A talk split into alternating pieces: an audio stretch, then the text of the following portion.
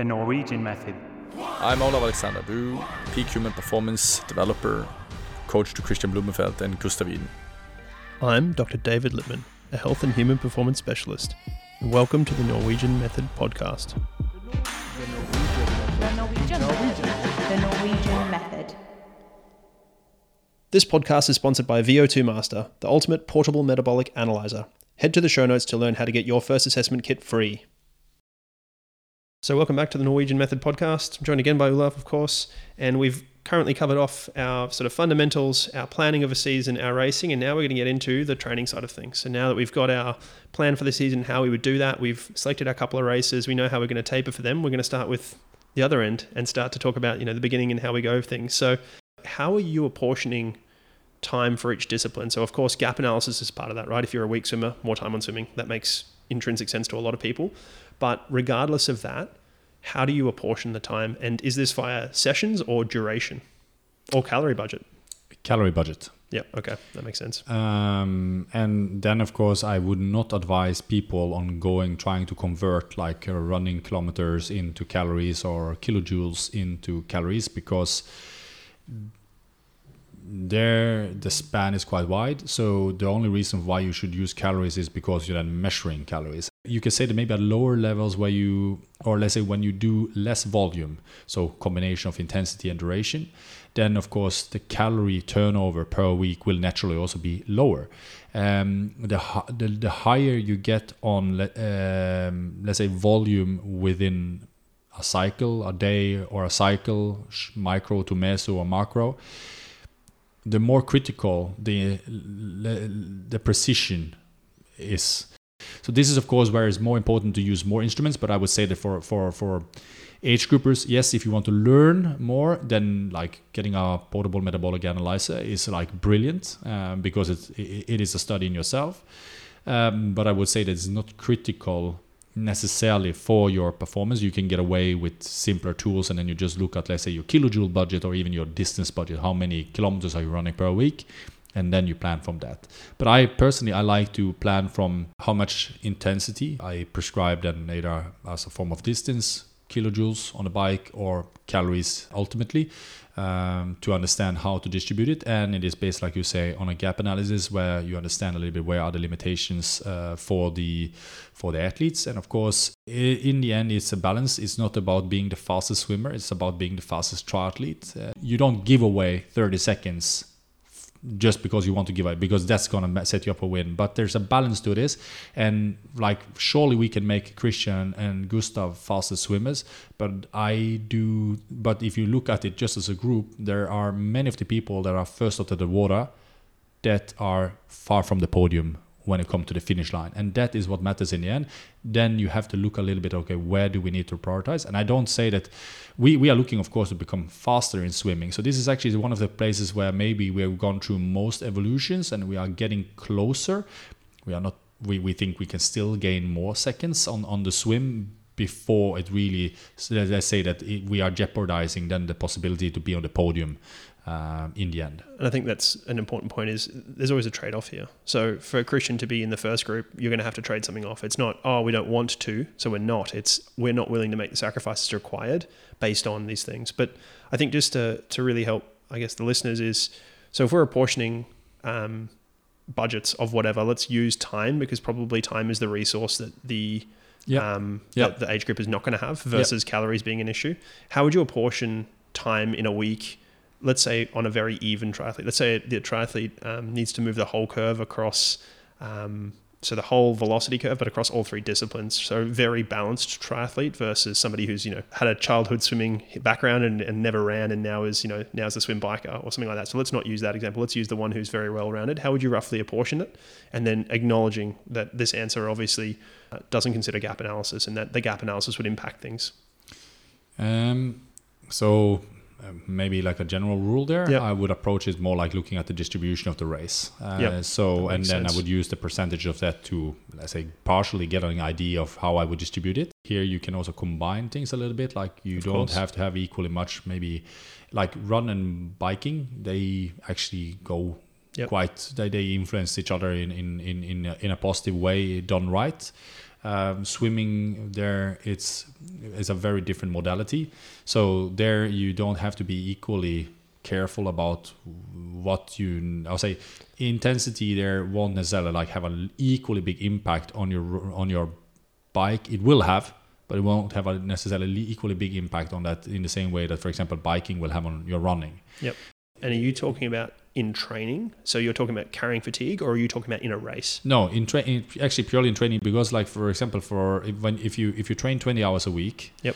as an age grouper i would actually also say that you are actually running into the, a domain where you have to be actually careful about getting in enough calories Definitely. So I would say distribution should be start out with something that more or less resembles a little bit your when you're 20 hours a week. Yeah, uh, what what what the race distribution is. Well, so start start from the race and Yeah. then modify based on gap analysis is probably the easiest answer. So Yeah. if you're a weak swimmer, you probably need to add some more of that in. If you're a weak biker, you need to do a little bit more of that, and vice versa. The one thing to consider is the impact that the cycling will have on running, and vice versa. So if you decide that hey, I'm a weak runner, I'm going to do more running, just understand that's going to impact your recovery for the bike because they are more similar and Yeah. um, have more crossover. So both that's a good and a bad thing. It will impact your recovery, but it will also form a uh, provide some stimulus to adapt as well. Yeah. So, one way you can do that also, you don't necessarily think of that you always have to do uh, do it in order of a triathlon like swim, bike, run. Mhm. Uh, I would rather look there more a little bit on the priorities. So, for example, exactly like you say, let's say that you are suffering a little bit on the run. There can be many reasons for that. One, basically, you're not prioritizing enough. You are too slow. Uh, in in training generally, even when you do the running training isolated. Um, and um, then, of course, it can also be that yes, you are running really well if you do an isolated session, but you just see that after you've been biking, you are com- your running is very different. Maybe an indicator of that you are not prioritizing enough, like practicing enough when you are fatigued. But the other way can also be around that you are actually mm, biking over your actually abilities in in a race too. Um, but without complicating it any further, I would say that um, again, be mindful of obviously a little bit like what what am I I'm, what what are my strengths and weaknesses, or how, how do I perceive them. Don't be afraid of making a change because that's what you learn from. Um, uh, and you have a long, long time in front of you with many years of training, and you are going to enjoy this. And very often we enjoy things more when we start to understand things and we figure out things. And the best way to do that is through experimentation and not being afraid of it. Make small changes, uh, which again makes it more fun. Uh, to just see, okay, how, how does this feel? How, how is this going to be? And then be patient because change takes time. Um, and then the second part of it is uh, that when you are now doing your sessions, sometimes it can be actually okay to do your run first because you want to be fresh for that run in order to to work on something like your- especially if you're weak at running that might actually be an advantage is to like do that you know prioritize that be fresher for your run sessions to help really gain some of that stimulus you're after. Yeah before you again build Exactly. back you reverse it and you be you you focus more on let's say being fatigued also when you do that. Exactly because the goal isn't to be a good runner. It's to be a good runner at the end of a triathlon. Exactly so th- there are uh, yeah there are many ways to do, to do this. Uh, there again there is no one rule uh, and i think that's of course the benefit of people that are like they're really passionate about what they are doing.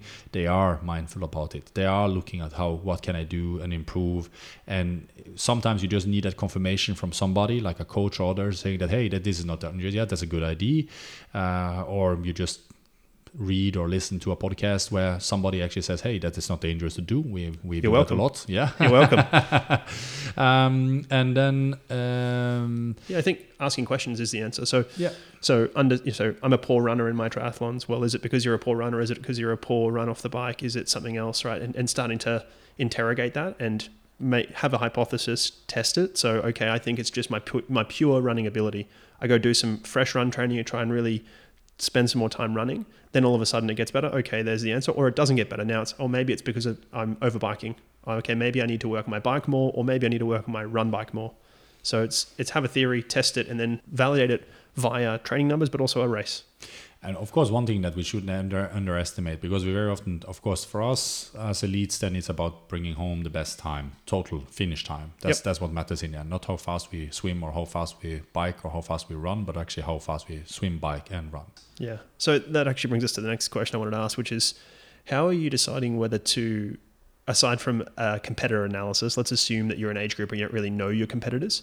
How do you decide whether you should be doubling down on a strength or working on a weakness? And how do you apportion that time? Because my inherent bias is let's work on our weaknesses, but that makes you very flat. And, and by flat, I mean very consistent across three, right? Then all of a sudden you're even across three, but some of the best in the world are, are very much not that. They are a little bit deficient in one area, but they're exceptional in others. So how do you decide on doing that? Um, again, it depends a little bit on how much there, what's what is the reward of working on it. But let's say that it's something that has an equal impact. So you Yep. have that your strength has an equal impact on your, let's say, on your abilities to win a race, as the weakness has to let's, um, uh, hold you back from winning a race. That's a that's a good example because you could come out of the swim too far down to hit a bike group, so that doesn't matter how good your run is, you're not going to run through the field, right? So Yeah. so you- even working on your run then is irrelevant compared to hey, I'm better off spending a bit of time on my swim. So let's ignore the gap analysis there and just say that it's equal equally impactful as you said. Yeah. Then, uh, well, uh, w- w- it it is a little bit difficult, of course, to, to, to ignore that. But if you just look at it purely as a time function, then I would look at basically, okay, if I shifted now towards my swim, if I gain five minutes there uh, by changing this much in my training, would I be able to gain those five minutes, for example, in the run? So basically, it, it purely comes down to how much time can there be gained by shifting the focus a little bit. So if you, let's say that you invest now, you take, you have a certain budget. So let's say you have 20 hours a week. If you use hours, so if you have 20 hours a week, and now you shift, like say, one more hour over onto, um, onto the uh, the swim.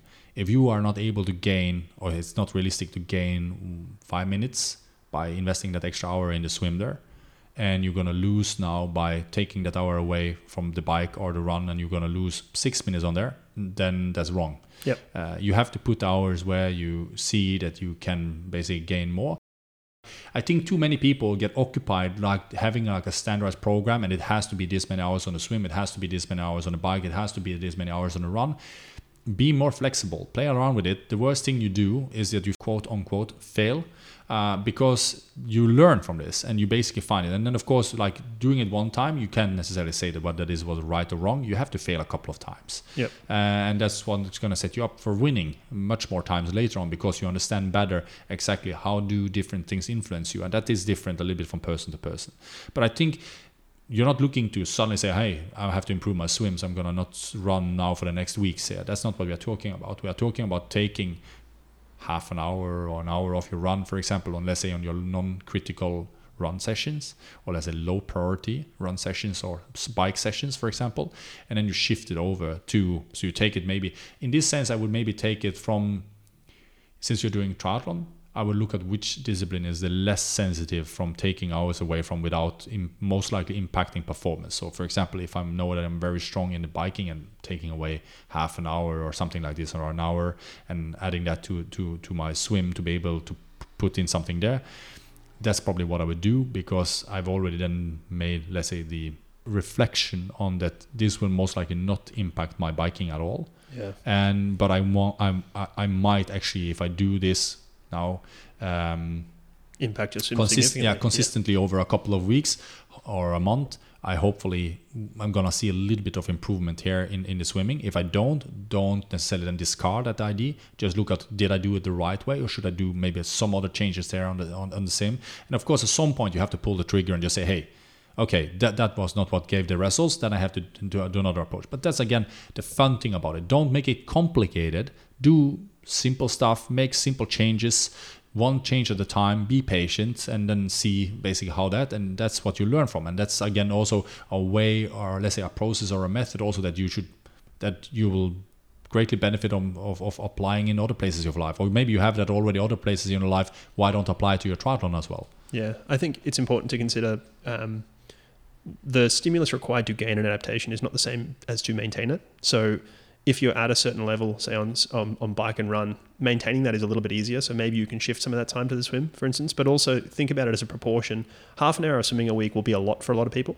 Whereas removing half an hour from their bike is probably not that much for most people. They're probably riding a lot, and taking a half hour away is going to be, as you say, it's going to be probably easy riding they take away. So half an hour of easy riding is not very, like, it's not a big stimulus that you're removing. Whereas half an hour of swim added, even if it's easy swimming, is a lot, particularly in a technically heavy sport because it's, you know, swimming is so technical. So I think. And then just to add to the complexity of that, it might be that, of course, if what you do in your biking, since you're going to bike 180, 180 kilometers, it might be that that easy ride is actually closer to basically your race pace. But if you are starting to do like sprint training in your cycling, uh, probably that's actually the way that you could maybe trade away a little bit because Yeah. that is not what you really need in a race. And as long as that doesn't really is needed to do something with your race pace, well, then Yep. most likely you will not. Yeah, potentially you lose a little bit on your sprint power. But when was the last time you needed sprinting in in, in, in, in an Ironman? yeah, this is common in the ultramarathon world that most of your training is faster than race pace. Yeah. It's a bizarre concept that happens mostly in ultramarathons. Ah, but in ultramarathon, you can say that you, uh, it depends, of course, a little bit on what, how much faster. If it's a little bit faster, then it's good because you, how often will you be able to run like 50k or Exactly. 80k? So this is again back to a little bit making a dent in the curve because it's not like you'd make an isolated dent in the curve. Like any dent in the curve, like the power curve that we talked about Yeah. or velocity curve, is gonna influence the whole system. It's just gonna have a bigger influence, obviously, closer to that specific velocity or power that you're targeting.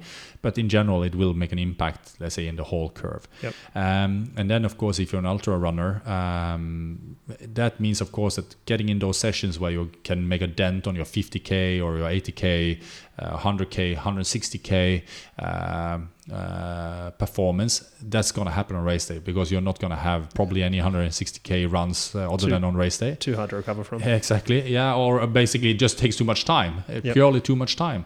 Uh, you basically do 20 hours of running in, in, in one session. That's gonna be tough to bridge in with the family or family, friends, and work and other things, obligations that you have. But the point is more that then to make a dent in the curve or do something with the fitness, then you have to work a little bit on the shorter duration. That's obviously going to sit at a higher speed, velocity than what you do in your racing to, in order to make that dent. But it has to be again, if it's too far away, like what you're working on is your five minute uh, velocity or power. That's so far away from what you what you need and what you're going to do in an ultramarathon that most likely that's a place where you can easily take away a little bit of the hours and shift it a little bit down or like in triathlon doing sprinting on a bike for example or even on, on, on the run depends what you define as sprinting but sprinting in let's say it's uh, normal terms uh, i would say it's is Tw- high, 20 high, 20 second I. I, was, I would be highly skeptical to think or, or believe that you would be able to bridge a lot of that into um, into something that actually provides gains on race day in an Ironman. Yeah. Great. So then we've talked about modifying training in terms of working on strengths versus working on weaknesses. As a general idea, how do you or how would you apportion intensity and volume between the disciplines? If, I know you use calorie budgets, but are you doing the same number of intense sessions, different numbers of intense sessions, and where's the volume sort of fitting in? Let's ignore perhaps uh, easy volume because that's probably going to be like that'll modify based on time more so but maybe let's talk more about volume and intensity as a as a combination so higher intensity sessions and what that volume is across a week between the disciplines So, of course, this is where we might then first do a little bit of a clarification because volume is, of course, X, Y, and Z. Um, so it's not something that is one dimensional. And um, eh, when you combine, for example, distance and intensity, or duration and intensity, this is basically when we get volume, uh, because volume is more a function of exactly how much and how hard. And uh, this is actually bringing us back now to the performance model and profiling, uh, because how I would distribute that across, or what kind of intensity and these kind of things, that would be then dictated a little bit about your profile and how much we need to alter that. For example, either in let's say in the vertical domain, or let's say the short duration, as or the vertical as we called it, or in more make it more horizontal, which is more than emphasizing more the more endurance part of that power uh, curve. or velocity curve. So, for example, one thing that you can't, you can never forget for an Ironman athlete that the specificity obviously is duration or endurance. And even though we could say that maybe the weakness is, for example, let's say that it sits or the a limiter is more like the little bit shorter or let's say medium to short duration. That it, it, it that's the ratio between the long, the medium, and short duration is very narrow. So, like we said, you can't expect to ride harder for 60 minutes than what you can do for 30 minutes, and you and vice vice versa you will always be able to ride harder for 30 minutes than what you can do for 60 minutes then if the differences between the two are too narrow, this is basically where you obviously have to evaluate okay, do I need to do something more with my shorter duration power first before I start to try to increase my longer durations?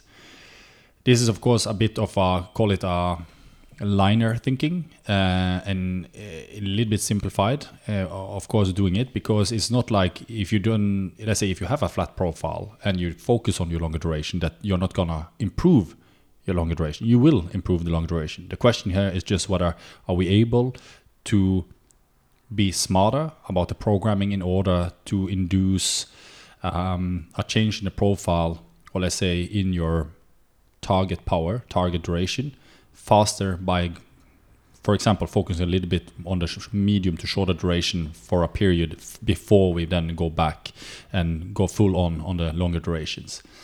So again, how you would prescribe the volume, meaning then intensity and duration, or time in uh, like at different intensities, will be for me at least dictated a little bit about your profile.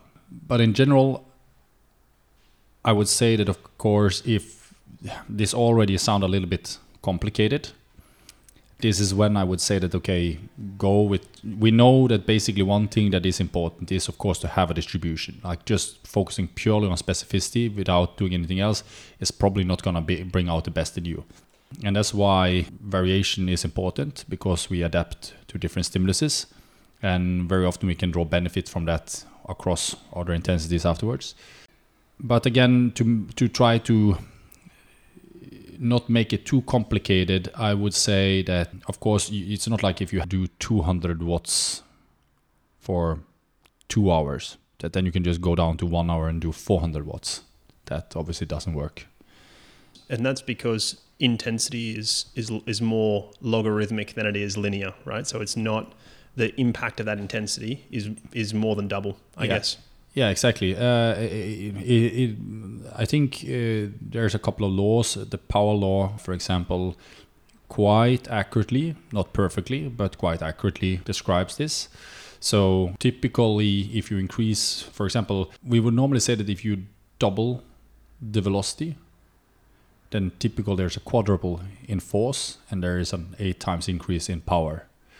Um, that doesn't you can't put that straight onto here, but that's that is the I say a, the power law more or less. That's, that's the principle you're working yeah. off here, which yeah. is that yeah. 200 watts is not double. Yeah. So it means basically that if you prescribe more high intensity, it means basically then that the, the distance will go down or the duration will go down and the volume will actually have to go down as well if you prescribe more high intensity. If you are prioritizing more lower intensities, obviously then volume can be higher, and uh, volume in this sentence is actually then measured as distance per time, uh, or um, or uh, kilojoules or uh, calories in general, how much calories are you have. So more in high intensity, you won't be able to turn around. That's why also bridging bridging back then to uh, one of our previous podcasts was that I can have longer microcycles normally when we focus on the Olympic season versus, for example, if you focus on Ironman season, because basically the amount of calories that you can expend on a day when you do more, let's say, targeted training is much higher than what you can do when you do when you target, for example, velocity, power, and so on that is required to um, be competitive in an in an Olympic racing. So back to the original question. Uh, how do I prescribe volume? Uh, or, or, or apportion it. So how do you split it up across the three modalities? Yeah. So then uh, I would in swimming I would try to touch upon most of the intensities, but because in swimming as opposed to an open water swimmer or specialists, they typically can spend 20 to 30 hours a week on purely swimming. In triathlon, you don't have time for that because you have al- al- also to to prioritize cycling and running. And we already said, okay, if you just look at the distribution of time in a race, then you will see that swimming is a is a smaller, very much smaller part of it. It's less than 50% of the time, even of the run. Or in actually in Olympic races, a little bit more than half of it, but but still, it is close to half of it of what you do on the run. Um, and uh, in the longer duration, like in Ironman, then it's actually even less comparably to, to, to, to the running. And again, it's also like, okay, if you redistribute an hour to swimming, will you then save uh, more or will you be then equally faster compared to what you lose from where you take that hour? So in swimming, running, and or swimming, biking, or running, all of those sports we try to touch within all of the intensities. So we but it's a little bit more not as a smooth model as you would find in a specialist sport. So typically for us like the low intensity happens like as at what we see, what we know from experience is the highest intensity that we can normally target on the lower intensity because we have to condense the program also a little bit more for each of the disciplines. So, just for, for listeners, that'll be what they would probably call the top of zone two, I guess. So, just below what some people would call first threshold or VT1. Is that fair to say? Uh, and of course, the problem with the zone models also is that what how, how do you even define a zone? This is this is one of the things that I, I, I don't like too much very often with zone models or when we communicate zone models because people have so many different approaches to zones and what what, what, what are we expecting to develop in zone one? What are we develop or expecting to, to develop in zone two and so on? And if you, for example, define the zones as a function of your, let's say, your FTP, uh, for example, or critical pace only, again, like we also talked about that in, I think, in the first episode, is that you can have different profiles. Yep. So, for example, two persons that has the same profile, but you have a much larger drop off in your profile, so you have a more vertical profile, but you have the same, say, critical power that means that for one guy now running in zone 2 based as a percentage fixed percentage of that critical power will be easy. For another guy that will be you- already pretty hard. That means also that fatigue that that guy will or that girl is gonna induce is also much larger. The stimulus is much larger. It will most likely impair the next critical session or key session more heavily than for the other guy that has a more flat profile and basically it only is a think of it this way if Kipchoge can run at 94% of his VO2 max f- for two hours, what is it like then when you go for zone one, 65%? It, it is so low intensity, relatively speaking, for him that it's for him to make a dent in that curve there, he would have to run probably across a continent, exaggerating, of course. But Yeah. and that's the, that's the thing that I don't like zones that much. Uh, I rather like to look at the curve of an athlete and rather see, okay, do you have like a flat curve? Do you have a vertical curve? And this is basically what then basically will also define a little bit where, how much do we have to do at a certain intensity to make a dent in that curve, or let's say build to make a dent in that curve. I guess. So, how could we explain it to listeners then around roughly what that intensity is for them to have context? So lactate, of course, makes it makes this simple. Yep. So, would you say before the first increase in lactate? Is that Yeah. fair to say? Yeah, exactly. So that means Yeah. that, for example, for us, it means that we do uh, obviously, uh, like with most models, there there is much more volume uh, done in the in at the lower intensities, and then there is uh, less hours the higher the intensities becomes. Uh, we don't have like a typical model, so of course there has been a lot of talk about uh, pyramidal models versus uh, polarized models and, and, and, and so on. But we don't have a fixed model. I would say that if you just look at it in uh, statistically, it looks more like a pyramidal model than it does like a polarized model. And the simple reason for that is you also have to look at what is your specificity, what is your race specificity. So, for example, for somebody that are competing like um, like very high intensity or in a place where you don't have equally good instruments to be accurate on how you are quantifying intensity and you might also be afraid or trying to find ways to uh, avoid injuries, overtraining, other things, then you can say that what the benefit of a polarized model is that on one side, the more the intensity you bring into a program, obviously the more have to be done at a lower intensity.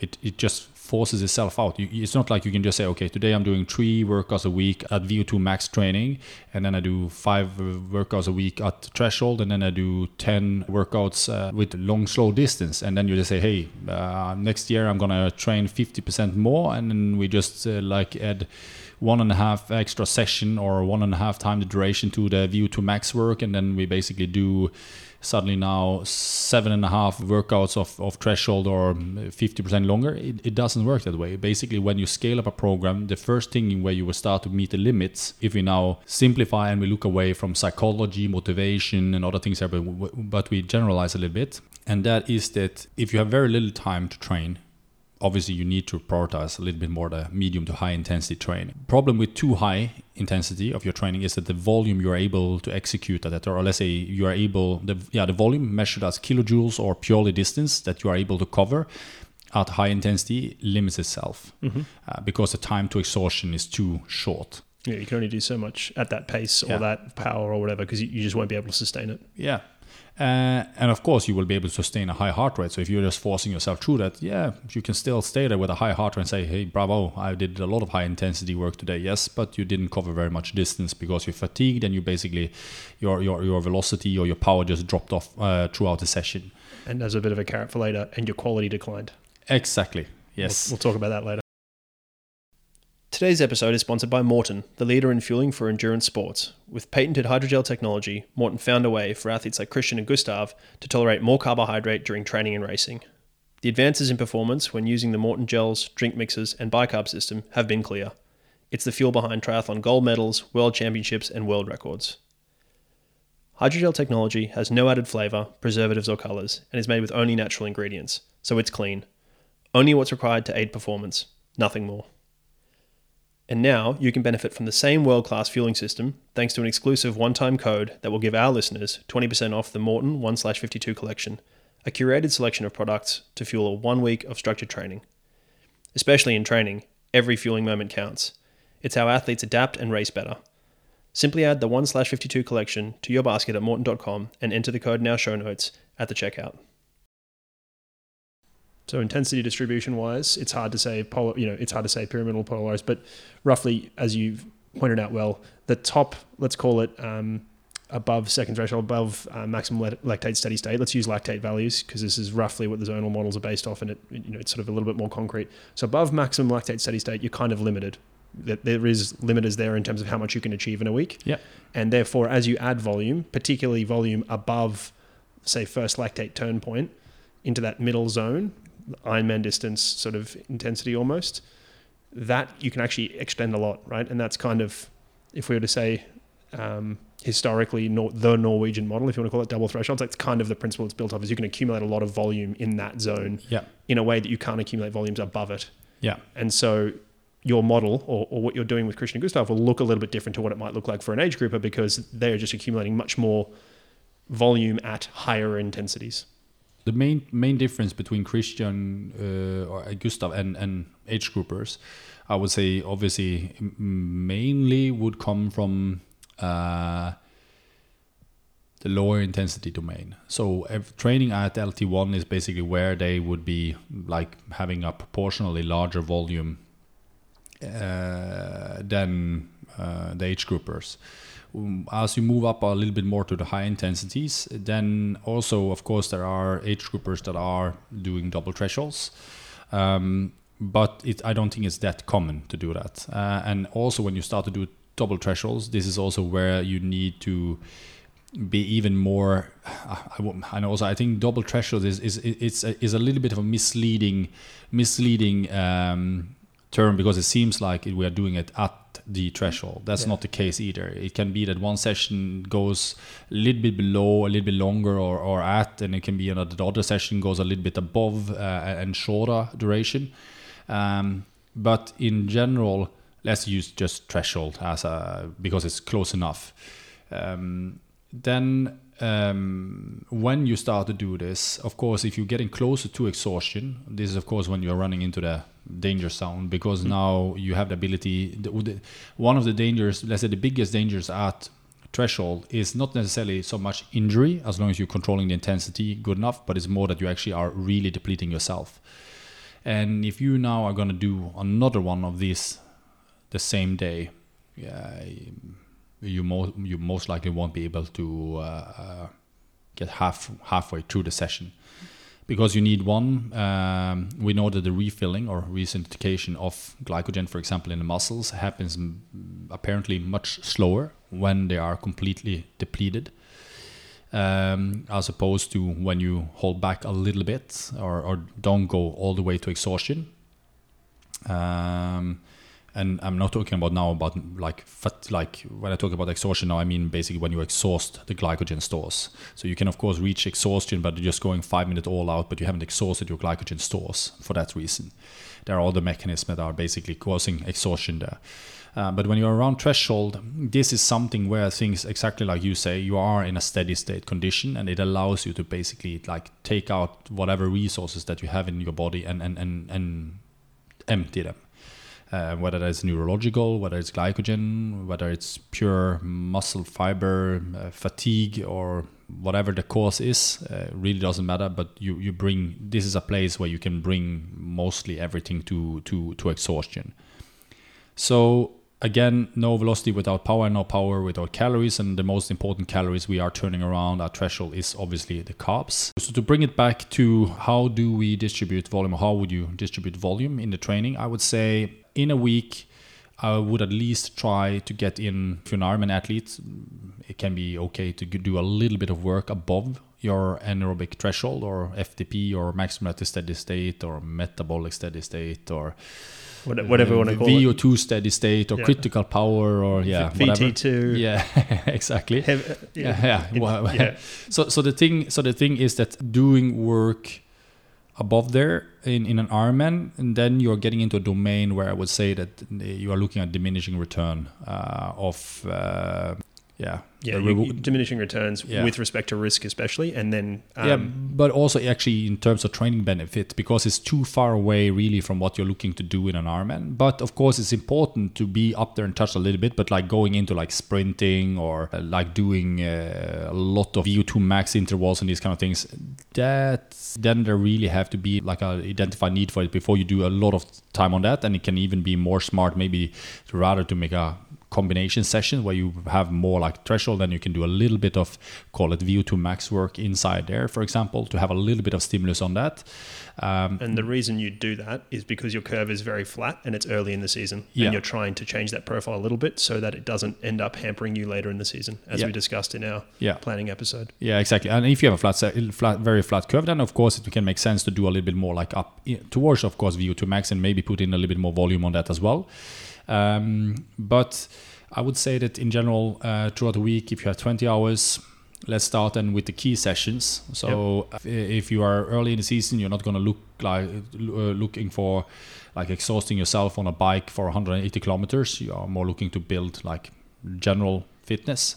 And in this context as well, without a gap analysis calling for it, you're probably not going to do a lot of combined sessions, a lot of brick sessions and that because it's too far away from later in the season they come in. And if there's a gap analysis that suggests, hey, actually, I need to do some bike running or some swim biking for some reason, then okay, we'll do that maybe. Yeah, exactly. I would try to get in six sessions with intensity a week. Yep. So s that's uh, six sessions that are not easy. So whatever intensity you're doing them at, be that above second threshold or above first threshold, they are all above at least first threshold. So Uh, uh, yeah, and I would say even you have no. I'm, I'm- would say even that you're actually looking at bringing it in uh, out around your second threshold. Yep. This is where you want to be because you can go above your first threshold, but the time to exhaustion here is still so long that you're really not making any impact on your training. You're purely working on efficiency, for example.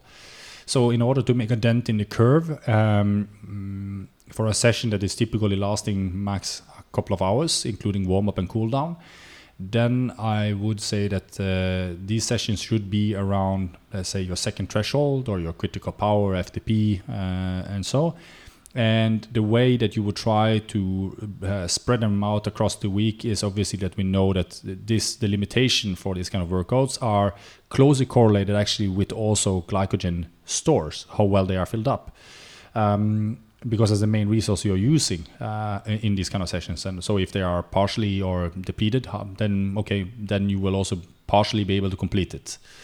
So here I would say that uh, if you're looking to s- then six sessions, for example, if you do a little bit of a shorter uh, threshold swim, then for example, so second threshold or critical power FTP, uh, so you do yeah, let's say a little bit shorter on that one, for example, um, can be close to half an hour or 40 minutes with spe- specific work around that velocity. And that will then be typically also above your Ironman velocity that you are doing in swimming. On the then the same day depending on how hard that swim was now i would then if it was really hard i would probably not take the run just purely because run is a little bit more fatiguing than the bike so if you plan that for a little bit like a harder swim around there, then I would probably now bridge that in with, for example, like a second threshold bike session. Again, here looking to do something that maybe depending on where you are, but if you're doing 20 hours of training a week, I would say that you should be capable of doing around probably as intervals 60 minutes of this this kind of work, plus minus, probably more on the plus side and then looking to to build that a little bit more further out in the season. Then I would typically take one day where I would keep things uh, easier. You can have more volume if you want, but typically but a low intensity. And then the day after there, I would now alternate. So now, for example, if I had I had swim and uh, bike on the first day, and then had a long, more like a volume, low intensity day number two. Then on the third day, you could do again. I would say now a little bit, for example, a little bit different swim, and then you do a run. But you can also today do, for example, bike and a run. So today you, for example, do a medium intensity or second threshold bike, which again sits above your race power in Ironman, obviously. Again, make sure that you get enough time between these two sessions because you need to fill up your glycogen stores and be mindful about this. Even start uh, like getting carbs during the session. That's important. One to imply to, of course, make sure that you are able to perform the best at that specific session you're doing already, but already thinking of your next session as well, because you need to fill up your glycogen stores probably within a couple of hours before you do your next session. And even if it's in afternoon and you have six hours in between there, still I would focus on like bre- really like getting in carbs during the workout through, throughout the cool down um, between the workouts and then also a little bit like a prep before the next workout you do during the warm up and then also during that session. But then uh, now when you've done that medium intensity or second threshold um, bike plus minus intensity, then you can go on to the run. And now, of course, depending on how hard the bike was, you are either either looking for either a little bit higher intensity, lower intensity, or a little bit longer duration or shorter duration, but again around that intensity. So now you've done four of these uh, high intensity sessions. across three days. Across one, three days? with one easy day Yeah. between two days with double, double, like double hard sessions in them. Yeah, Yep. ex- exactly. And now you can do fourth day. Again, maybe now you can do a little bit easier day. For example, you've had three quite hard days, or actually not three hard days. You had two hard days, but a volume day also in between, and that also it's not that's not recovery. It's still work. So now I would put in maybe a little bit easier day. So maybe you just go out for a easy bike ride, do something like it can also be another another activity if you if you really want. But most people probably stick to their routine, like either bike, run, swim. So now the fifth day, this is basically, and the sixth day, this is where probably you could now just take one session of each of them, uh, and that's where you get now your fifth and sixth threshold session in there, or a little bit high intensity sessions. Of course, since you now have only one session uh, of these these days, now you can of course have a little bit high intensity also because you have got longer time to recover before your next session. And of course, uh, now the, maybe the question is, hey, yeah, but now there's missing high intensity on one session here.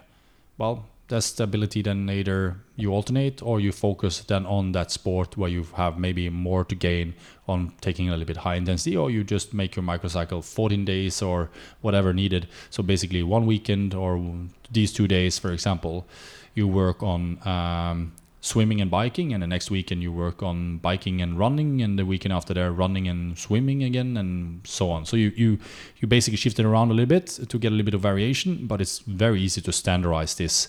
And then when these sessions are in place this is when you start to fill in more like now the lower intensity sessions around there to get your 20 hours. But the whole point with filling in the lower intensity sessions is that you have to define what are development sessions and what are maintenance sessions. Maintenance sessions. We're getting there. I'm coming to that in a second. All right. couple clarification points though for, for listeners. Those sessions on the weekend or on let's call them fifth and sixth day, whatever days of the week you decide them to be, they are single sessions in a day. Is that where you would put the more let's call it VO2 max, short duration, uh, higher intensity stuff? Is that where those would live, or would they live earlier in the week if you had to do them because you wanted to move your curve early in the season? Mm, yeah, so those days when you have more like the single high intensity, of course, this is just one. There are many ways this can, of course, be put together. So this was just one example. We can now, if we want, we can sit there now for the next five hours and produce uh, like a whole variety of different examples for how this can be put together. That's season two. That's season two. Yeah, I think, I think that uh, this was just one practical example for how it can be put together and those high intensity sessions whether they, they are happening in weekdays or whether they happen on the weekends uh, really up to what people prefer. But of course i would get in more than one session. So if you do it as high intensity session it's also a brilliant day to also get in like maybe a volume session as well. So you do some low intensity longer rides longer runs uh, a little bit longer swim depending on what that high intensity session was So now we've got what a weekly structure looks like, how we're apportioning volume. Now let's assume that we're using that structure as our age group. We're 20 hours a week. Now I've got work. Things are getting difficult. Where am I cutting stuff? Am I cutting, or I'm not recovering so well? I'm struggling because of work stress. Am I cutting intensity from the sessions? Am I cutting volume sessions? Am I cutting sessions as a whole? Where where am I removing some of this training stimulus to help me better adapt if I'm not coping with volume? Not necessarily because the volume's wrong as a prescription, but because I'm not recovering outside of that volume. Let's do that one more time. Cool. Uh, Do you want me to ask the question again? Yeah, yeah. Because the thing is that a little bit, uh, you on the one side we could approach it very generally, or we could approach it very specifically. Because um, if the high intensity is what is in focus, for example, and you are not coping with it, that would manifest itself, for example, then in that you are not able able to reach your target in those high intensity sessions. But let's say that the high intensity sessions are not in the focus, and it's the low intensity sessions that are in focus, for example, or mm, let's say race specific sessions that are in focus, um, and you're not able to meet your targets there. This is, of course, where you then have to evaluate whether actually the training that you do out, let's say, in addition to those race specific sessions, and you do a lot of them, obviously, because you're training 20 hours a week. Um, that you then have to evaluate whether you actually go a little bit too hard on those sessions. I wouldn't probably reduce intensity too much on those sessions that you have there because hopefully you've dialed in that intensity for a specific reason. So it's more about maybe uh, dialing back a little bit on the volume instead, or let's say the duration uh, at that intensity, so that basically, uh, and then looking at whether that will then partially start or where you now start to perform on those higher intensity sessions. It might not on all, all lower intensity sessions. Uh, it really is something that most likely also would require a little bit of patience because I, you can of course if you if you are like really going hard on the wrong sessions, um, so that it just it's almost obvious that it, it must be that's the reason for why it, you are not able to excel on the other sessions, for example, that are important to you. Then of course dialing back you will probably immediately have an effect of, uh, from that. But sometimes that can also take a little bit of um, time also. Purely if you have done this over a little bit of a while you maybe have already accumulated quite a bit of fatigue and you actually need to recover from that fatigue. And that takes uh, a little bit of time but that's why it depends a little bit how, how do you want to address this question now I guess I'm thinking about um, a situation that may, may not be as familiar to you, which is just everything is fine. So the age group is going along, everything is fine, coping with load, adapting well, things are progressing, but then has a stressful period with home life or work life. and feels, listen, I'm not recovering as a result of that extra stress that's on me that is not work that is not related to training. But how am I modifying training in that context so that I can better adapt to training? Because of course, if you're not recovering, you're not going to adapt, and we're after adaptation. We're not after doing more training. So of course, this is a place where um, we would like to have very good tools, and of course, there is a lot of talk around HRV. Um, uh, and uh, people testing for everything from CK to REA to a lot of other different biomarkers. I we have done studies where we included more than 2,000 biomarkers. Uh, uh, using uh, or looking at different uh, mRNAs and using proteomics. But to be honest, the best way to really figure out whether you are doing going too hard or not is that you have to learn to listen to your body. And uh, if if you go if you put it this way, if you go out on a session and you already have established a scale, so the little bit the problem also with RPE very often is that it is a one-dimensional scale. And what I mean by that, you of course you can make your own scale here as well. You can also use RPE like so perceived perceived effort and, and you do it rather like, like you say that okay, a seven then that should be like 70% to exhaustion. So it doesn't take intensity, only intensity into account anymore. It actually takes both intensity and duration into into the account. Put it this way. When Kristian and Gustav raced world championships, if you ask them how they felt after 90k on a bike at the power they were riding, they would say, ah, this is comfortable. 180k, 180k after on the bike there, it they already start to feel different. At the end of the run, they are at a 10, and then you would say, hey, but this is even below your threshold. And normally we have learned that the threshold should be seven on on on on RPE scale. No, that is the little bit the call it the fallacy of this kind of one-dimensional metrics is that they don't take exhaustion into account. So of course, uh, if you ask even also Kipchoge, uh, so when he was running the marathon, uh, if you ask him uh, when he is running 20, 21 kilometer, 21, actually more than 21 kilometers per hour, 21.1, 21.2 kilometers per hour uh, for the breaking two then basically, if you ask him after 10 minutes, he would say, ah, this is super easy. And then if you ask him midway, he would say, ah, I'm starting to feel a little bit. And then at the end of the race, hopefully, if he paced himself correctly, he will start to react. I'm, I'm at a 10 now very, very soon. So I hope the finish line is where the finish line is going to be.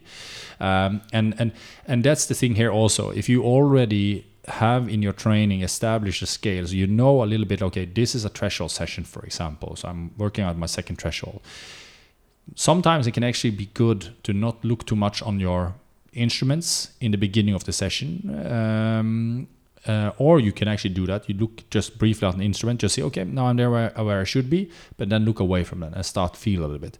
Do actually this feel as effortlessly or as heavy or as whatever you, scale you use? Uh, does it feel like a seven, um, uh, or is it different? Is it eight?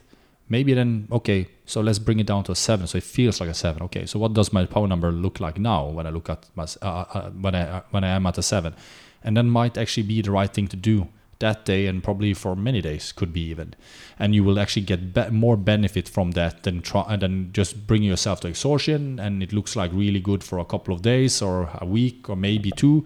And then basically you can't complete your training for the week after because you either you get sick or you are completely fatigued or you're just looking for excuses not to do your training. That's not gonna that's not the the, the, the let's say the effect or disadvantage of that is actually that in the long term your adaptation is less optimal than what it could have been if you just dial it back a little bit and were able to keep consistently uh, an intensity that on average is higher than if you're just going a little bit too hard for one or two weeks and then you have to bring it all the way down the third week for example. So in that context then i guess what you're saying is um, keep things as they are but modify the output so that it matches what you would hope it would be if you were fresh. So if you're not quite recovering as well, let's actually not take volume away. Let's not take duration away. Let's take a little bit of the intensity away, but dial the intensity based on feel. So not necessarily external numbers. So it's not power numbers. It's let's go on feel. We know that yes, my numbers were going to be whatever 250 watts today. That was my that's my threshold if you want to call it that. That's my threshold number. That's what I wanted to hit today that's a 7 out of 10 but yeah today 7 out of 10 is actually 230 watts and we're just going with that and the the adaptation will then be appropriate and the stimulus will be appropriate rather than having the external workload that's applied be more and then we're going above where we wanted to go from an internal workload perspective and how we're feeling Yeah. Uh, we should be, uh, I, I, well, yes and no. Uh, because when I hear that you rephrase it, I also um, hear that um, that doesn't necessarily apply to everybody. And that's, of course, why using, uh, for example, or also trying to make uh, the perceived effort scale or RPE scale also two dimensional, meaning basically that they did both encompass intensity and duration. Um, then you could also say that okay, yeah, for some it might be right to bring down uh, the intensity but keep up the duration. But for others, it could be that you keep the intensity, but you're bringing down the duration instead. Um, um, a little bit what's right or wrong is something you just have to feel. Do actually what you actually prefer in that Yeah. session. Um, um, and, and actually, also sometimes you might surprise yourself. You you can maybe go into a session and, and, and you feel a little bit like, oh, this is a little bit harder than what it should be. And, and after you've done a couple of intervals or you are getting close to halfway through the session, you actually feel like, oh, now things are really like loosening up here. Um, and that you wouldn't be able to discover. So sometimes, sometimes you actually also have to be uh, willing to just test uh, and, and just keep it where it is. So there is, it's simple to it. Like getting good in everything takes experience. It takes it takes um, um, it takes time to, to to discover all these kind of things, and that's why it is important to be patient. Some people are lucky to meet a good coach or a mentor or train together with somebody that have had this experience and, and can and and can give you these kind of tips so that you quicker are able to challenge yourself or, or, or, or advance. Some people are not as fortunate and they have to just find this, figure out these things themselves. And unfortunately, some people also unfortunately give up on the way there because they never had somebody that could tell them these kind of things. And suddenly they had this eureka moment and uh, they become the world champion. Yeah.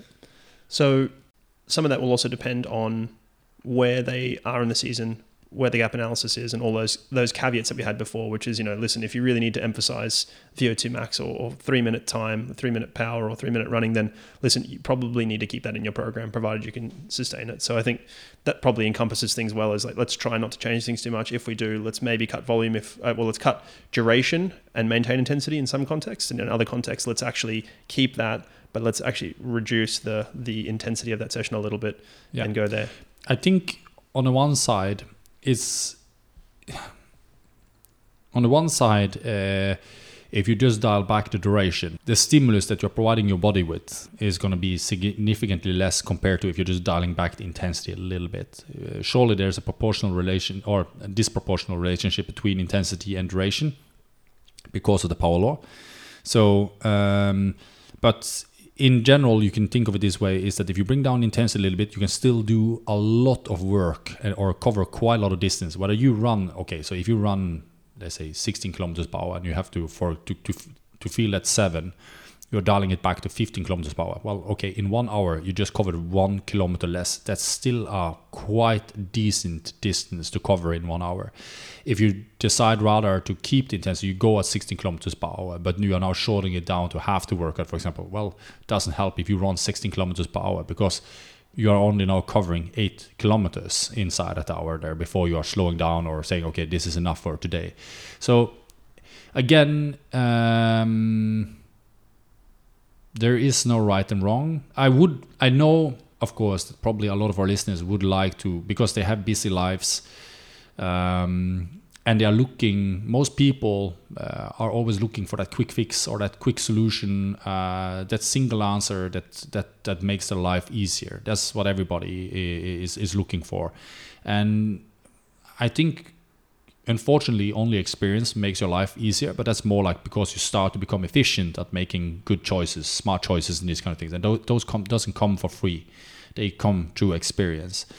Um, so I would like, of course, to really provide some people with, with just very easy uh, answers to, to what to do.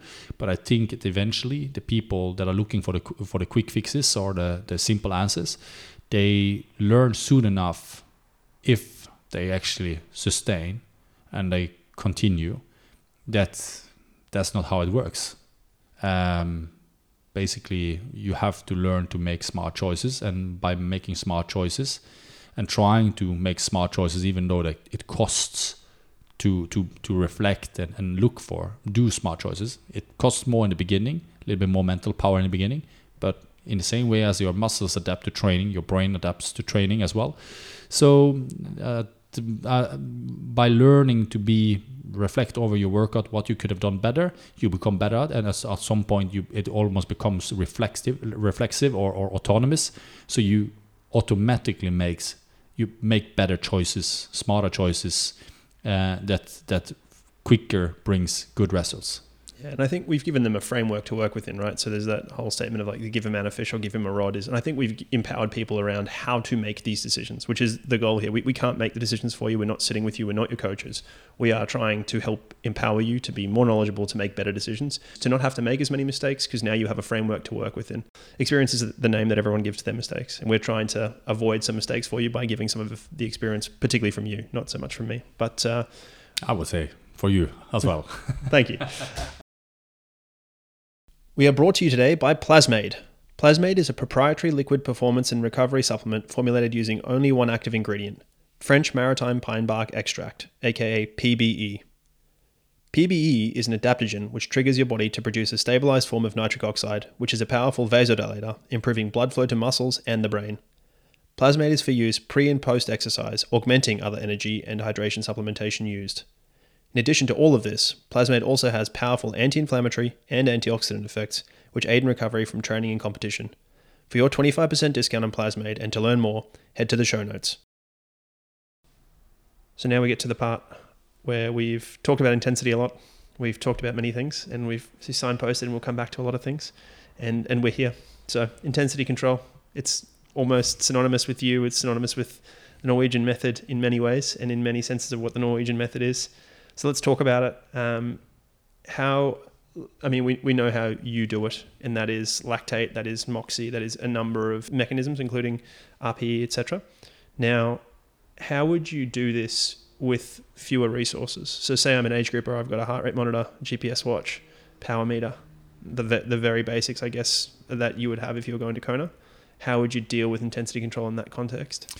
So this is where I would go with a two-dimensional RPE system or perceived effort, meaning basically how close are you to fatigue? Uh, both one-dimensional, but also two-dimensional. One-dimensional where you just use a perceived effort scale um, uh, in a simple context, like for example, you know that okay, four to five is something that is easy, something maybe that is close to your Ironman pace. Uh, seven to eight, where you are getting more, where you are at your second threshold, and then obviously uh, let's say uh, 8 9 is where you are 9 you are at a vo2 max and then 10 they basically you couldn't have done um, second more.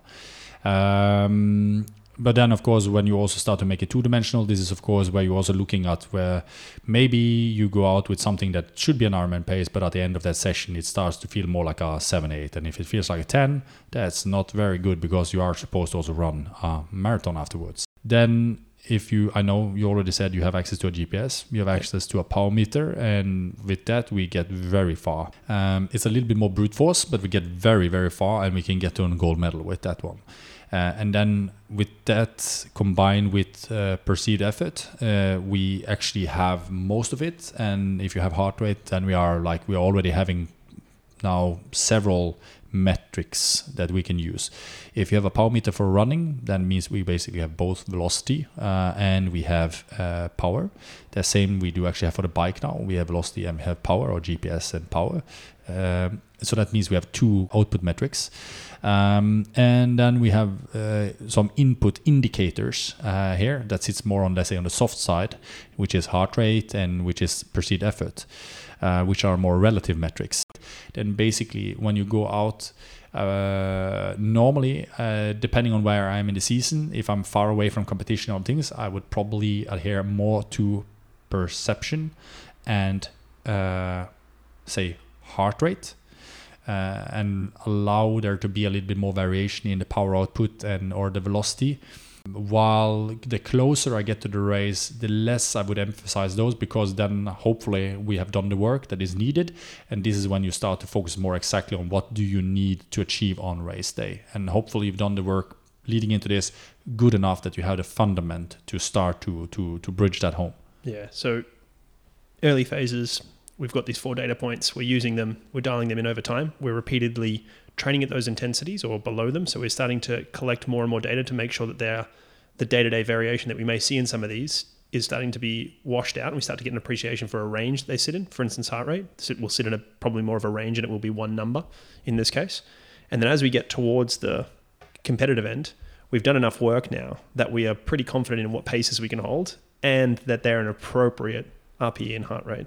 So then that's why you're emphasizing the switch there, but it also means that you're going to have a good idea of race day pace. And that was something that I'm not going to ask you is how do you predict race day pace? Because you should have an idea of it. A, you should work back from hopefully something similar, but B, you should have a good idea by now if you're training and understanding your training and understanding what you can sustain with RPE, with heart rate, and whatever other measures. So, one thing we haven't mentioned, we talked about intensity control in, in running and cycling. What about swimming?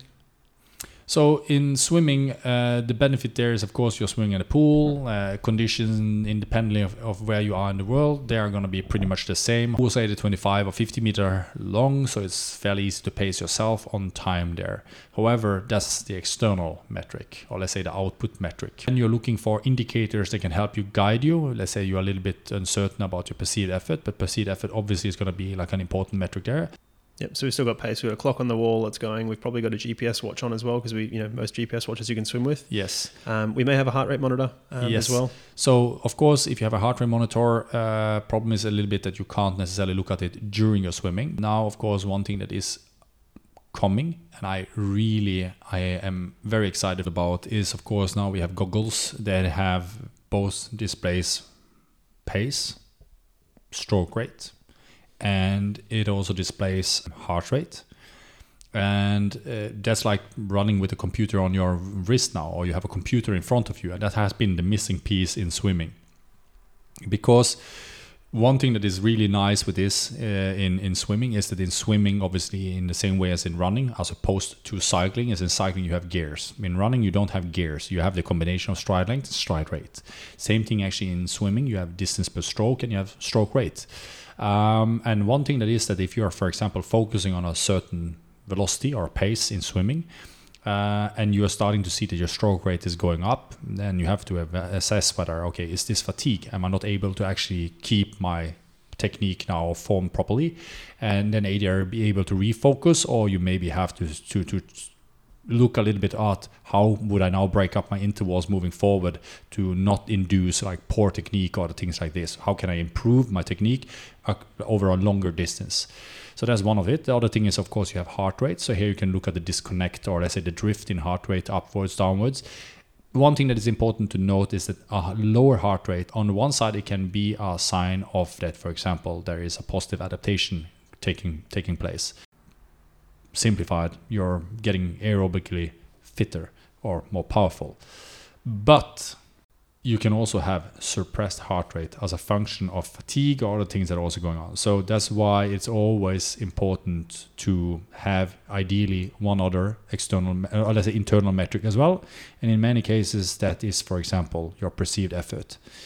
So Remember again, heart rate is an indicator, lactate is an indicator. Perceived effort is something that you should really look into developing uh, even better by, of course, obviously calibrating against these other internal metrics and over time. Uh, but uh, and then of course you have fatigue metrics as well, like for example looking at stride, um, rate or stroke rate, for example, as a function of your velocity and what is happening over time there. So we have touched on a couple of times how things deteriorate. We've teased earlier around quality. So now we know you've got what you call key slash development sessions and you've got maintenance sessions. So what's the difference? Let's talk through this and let's talk through you know, they're all quality is probably the, the the overarching thing here is all of those are quality. They just have different goals within it. And quality is about nailing the goal of the session and doing it well.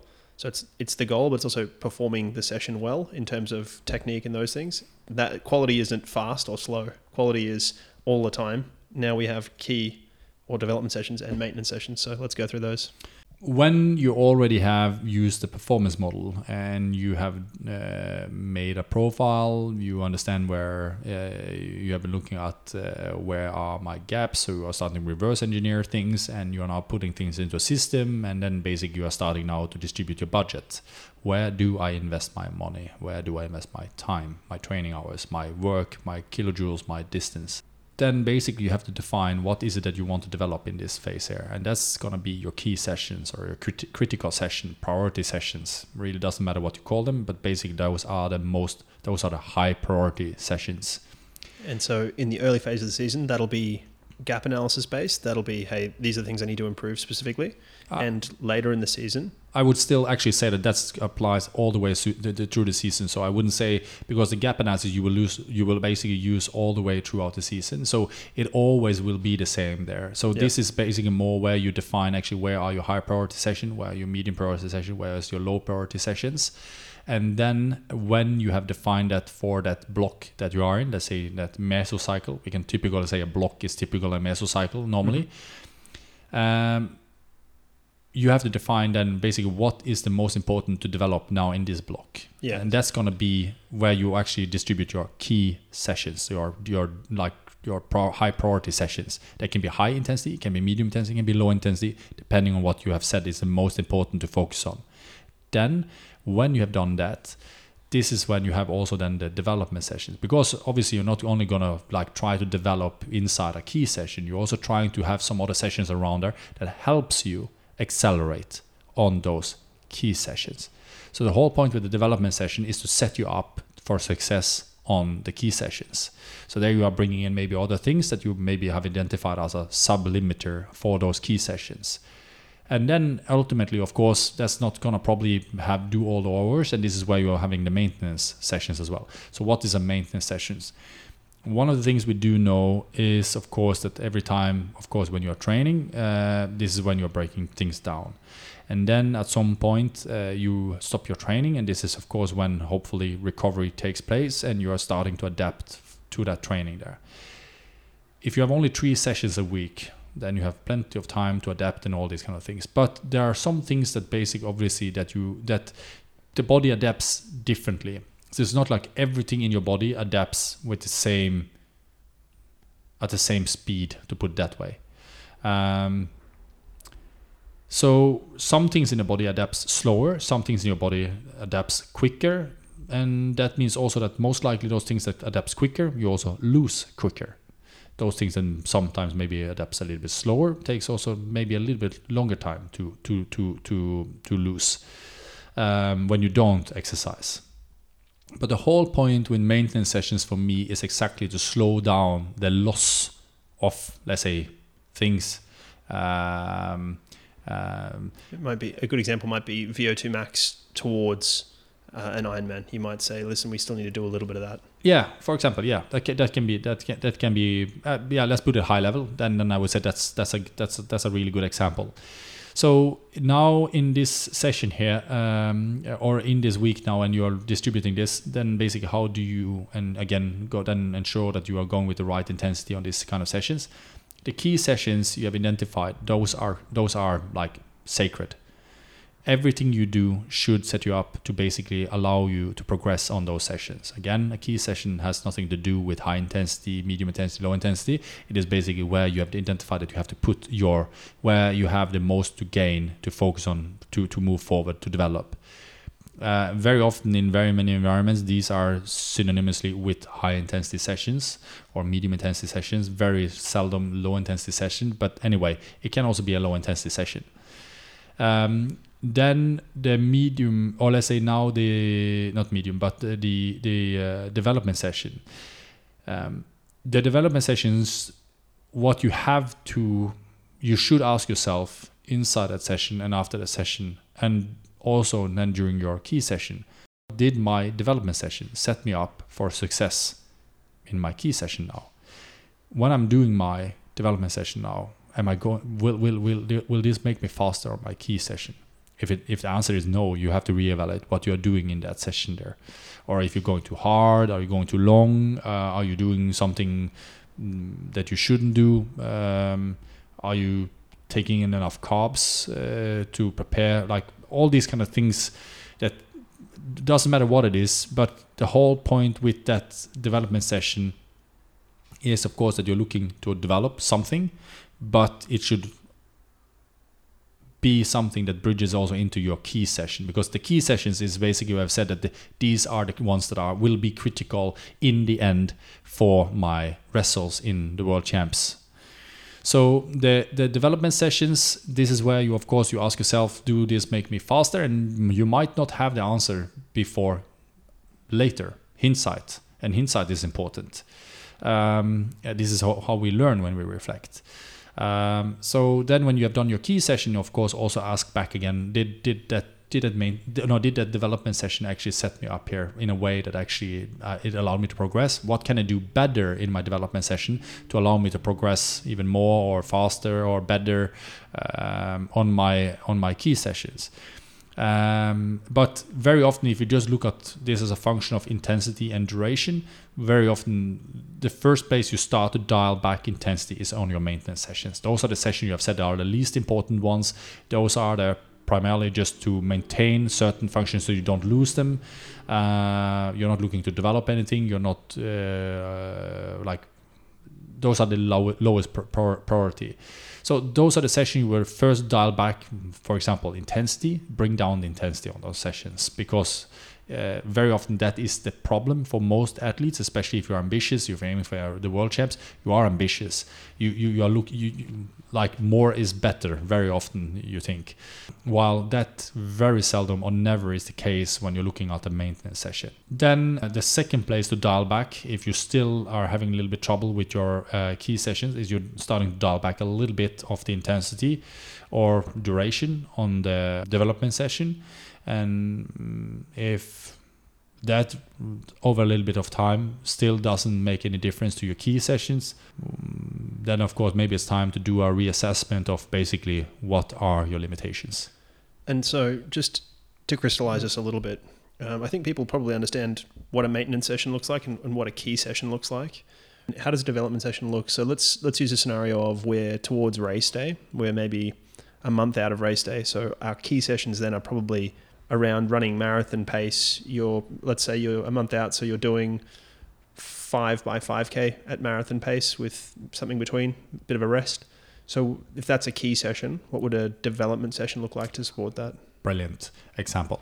So in this sense, in this sense, now of course we know that already your intensity, uh, where your intensity is sitting, uh, and in this case, typically what we would do on a development session is now actually focus maybe a little bit on threshold. So we are doing that a little bit shorter durations that are sitting a little bit higher power than your race pace uh, to help a little bit on the curve or lift things a little bit up. But also, as we already have talked about earlier, is also a good way to start to do something a little bit, or let's say bring down the glycolytic power, or let's say bring down a little bit anaerobic power because you're looking to have a high utilization on race day. But if now this threshold session, which very often is the like the holy grail for a lot of people, this is the session that they that is the FTP session, the CP session, the whatever session, that anaerobic threshold session everybody talks about, that uh, almost define your uh, worth. If you now start to go a little bit too hard on that one or a little bit too long on that one, how can you then expect to be recovered enough to really excel on your race specific session? So this is a place where you then will start to dial back first, not on your race specific session, but you have to start to dial back a little bit on that one. So maybe do your threshold session a little bit shorter uh, or bring down intensity slightly a bit. But maybe first i would say at this point probably bring down bring bring down duration slight a bit slight a bit like or, or bring a little bit more recovery in between or whatever. But uh, like in between intervals um, many ways to do this um, but in general you're looking to bring down effectively let's say on a bike work uh, or distance you cover at that specific intensity on that session. And just to really put a bow on this this concept for for the listeners, that development session with that same emphasis, so say threshold for whatever reason, and whatever we're going to call threshold, but say for threshold, if that was your key session, there would be a lot more volume devoted to that, or, or rather, a lot more duration devoted to that. Whereas because it is a development session feeding your key session, you actually probably dial back some of that volume or duration rather such that it doesn't impact that key session because the key session is still a key session, right? So that's still the holy grail.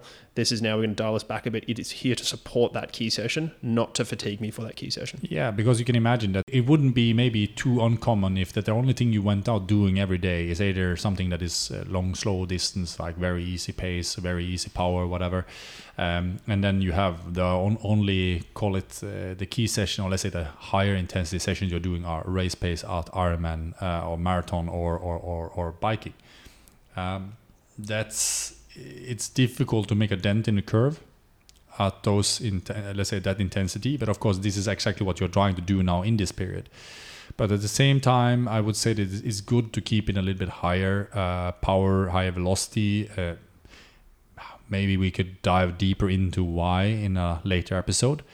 But uh, the but uh, what you're trying to do effectively with these sessions is that uh, you're trying exactly to bring that maybe down a little bit the anaerobic system or the anaerobic power a little bit quicker by having this session in there. But if what is happening is that you're causing other forms of fatigue as well, that doesn't allow you to really excel on um, your uh, Ironman specific uh, swims, uh, bike sessions, uh, run sessions, then you're doing too much on those sessions because in reality, or and and and and, ultimately, you are actually not gonna race on your threshold power. So if this is what you're focusing on on on on uh, or that you end up spending all your energy on or your budget on, well, you will probably excel on that one, but and you will be really good for the first, second, third hour on your bike uh, or, uh, after you've been swimming. But then you start to really suffer, and you're not able to to to meet those targets that maybe you set earlier in the season that you were looking to do, bringing, for example, your your Ironman time from 11 hours to 10:30, and that is the ultimate goal here so again remember that in this sense it's not you're looking you're not looking to excel like greatly on on a on a threshold session because uh, that's not the goal that's not the goal that is there basically to support the development of your uh, Ironman specific sessions. And if you put this together also in a nice blend, it really can be good because of course it will be difficult to like do both 180k 180k bike and then afterwards do um, um, marathon run, for example. But for example, now within because pure time constraints. But for example, getting in an early threshold session on the bike. So you're actually inducing much quicker some fatigue and you're depleting a little bit more of your glycogen stores. And then a couple of hours later, you get out on that marathon run is very specific. So in this sense, it is something that is really effective to, to, to where you are making, uh, you're bridging a development session into a key session in order to work specifically on what you want to develop for that race day. Oh, that's a really nice layering. I really like that. So that actually brings me to the next point, which is microcycles. So, how are we building these into a microcycle now? So, we've got now, we sort of talked about what a microcycle looks like before, and we talked about two sessions, two, you know, two sessions, sort of a day with a longer duration, then two sessions, day with a sort of easier day, and then two single session days. Um, or where do the key versus developments sit in there? Are they are you doing one of each a day, or are you some days you're doing two key sessions? No, I would say I would not do two key sessions. They can be at the same. Let's say they can be at the same specific intense, eh, like the specific intensity, but there would be never be. Uh, there wouldn't be two key sessions. So, for example, let's say you're doing a double. mm, Let's say for Olympic distance, you could say, okay, then threshold is very specific uh, for all across all three disciplines you are above your threshold at the swim, but still it's close to threshold. Uh, you are at close to threshold on the bike. Uh, you are close to threshold on your run. Um, but even though we end up, let's say, let's say that that day we were doing like double threshold. So let's say we were doing a threshold bike and then we do a threshold run, for example the way that I would distinguish between the two is that the run would then basically, for example, be longer in duration, or we would do more work, prioritize more work on that run session than what we would do on the bike session. So the bike session is not where we're looking to make the big dent in, in, in the curve, but the run session is where we're doing it. So we're dialing it a little bit more, being a little bit more cautious on the bike session than what we are going to be on the run session, purely to set it up for a good run session or where a specific run session. So that's that's the way that the way that I would then normally do it in, in, in, in let's say on a day, for example, to to bridge it together in a good way. But it can also be the opposite. That, for example, we we actually have the run session before first on the day, um, and uh, uh, and we we have the key session first uh, because we see that now that uh, that uh, that is what works best in this this block, for example. Um, and then afterwards they get a development session on the bike. Uh, and then you can say ah but that's not but that's not specific. You're not running before you are biking. Uh, no that's true. But uh, one thing you can be sure about is that if you go out and you actually go all out on the bike when you are fresh and then afterwards you don't run but you swim before you actually do that bike. Your bike power will be down quite significantly because even though you're swimming and you're not like effectively like running or biking or using your your legs in the same way they still it's still enough that basically it uh, uh, has a significant impact on your power output uh, uh, so, so there are many ways to look for specificity and, and try to be smart in your training. And in the end, there should be a purpose or a why behind why you're doing the way you're doing it. And that takes time. Start with one thing and then try to make be smart on like one day a week by putting things together there. And when you start to feel, oh, now I this, I really found a good rhythm here. Now this this makes a lot of sense for me. Well, then start with day number two. And we talked about microcycle six sessions. Not necessarily the orders. Uh, the orders of them are, are not necessarily uh, development after key. But are there three keys and three developments roughly in that in that microcycle in that seven day cycle? Are we, are we saying three of each, or are we saying there's some weeks are going to have more, or some some microcycles will have more?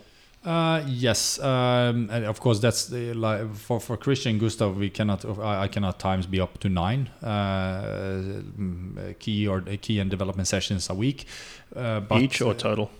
Uh, no, total, Total. total, yeah, yeah. And do you split them 50-50 or is there a proportional split depending on what you're doing? Mm, Depending on what we are doing. Okay. Yeah.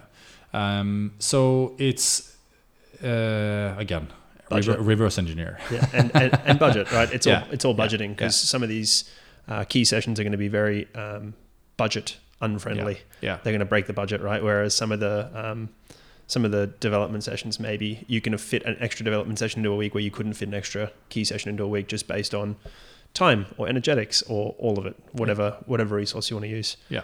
But uh, no, I think that's really good for training. I think we've done a really good job there to talk about sort of how we would think about training, strengths versus weaknesses. We're talking about apportioning volume and duration, uh, or intensity and duration rather, to create volume.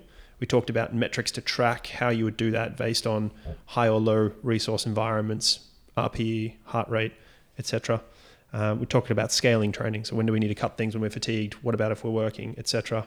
Uh, we talked about intensity control and we talked about key versus development sessions. We talked about quality is always there and it should always be there. The best quality at all times, but what you're focusing on will be different. Yeah, even in a even in a call it whether you call it a recovery session, adaptation session, easy session, it really doesn't matter. But it also is an opportunity to bring in elements of where you are looking to, for example, be able to go for the same power output but relax even more. Can you relax your jaws, your shoulders? Can you be in a little bit more aerodynamic position? Uh, can you be more stable on the bike? Can you uh, relax even more during a pedaling stroke? Can you run more efficiently, swim, uh, get a better grip on the water, better feel for the water? There, there, there's a lot of things that there that you can do in a easy session that you can't do in a hard session. Because the harder the session becomes this is, doesn't come as a surprise to anybody i hope. But uh, of course the harder you go uh, the more blood will be prioritized towards your muscle. And that also means that there is a finite amount of oxygen in your body and that means less oxygen to your brain. So if there is less oxygen to your brain I think that you will hardly be able to solve very cognitive or intellectually uh, re- demanding tasks when you are doing uh, something that are bringing you closer to exhaustion. So that means that in order now to automate and be, and actually be able to reflexively uh, execute with high quality on your high intensity session you should practice that already in the easy sessions because that's where you're getting into like the large volume of repetitions how should things be uh, when you actually go at that key session that are bringing you close to exhaustion. And of course you can say ah but there are so there are quite big difference between when you are between the stride rate at low uh, velocity and high velocity or stroke rate at low velocity versus high velocity. Yeah but there are plenty of other things that you can practice. Everything from balance to feel just being good in general there is a lot of things that maybe not have like direct relevance to what you're going to do in the key sessions or on your race specific sessions but that in general would make you a better swimmer better biker better runner Great. That's such a good way to tie it all off. So thanks for that, love. And there it is, episode four, all done. Training. That was a big one. No doubt you enjoyed it. It was long. We appreciate having you. Appreciate your attention. We appreciate you. So thank you again. Please do send us any questions you have, as we've said before, via Instagram DM to Centara Tech Instagram page. You can send us an email on info at centaragroup.com, or you can, if you're on Spotify, put a comment there or a question in our Q&A section and we will get to that. So, on that note, if you haven't done so, please rate the podcast. Of course, subscribe. I can't believe you're at episode four if you haven't subscribed yet. And join us next week where we'll be covering the specifics of the swim. The Norwegian, the Norwegian method.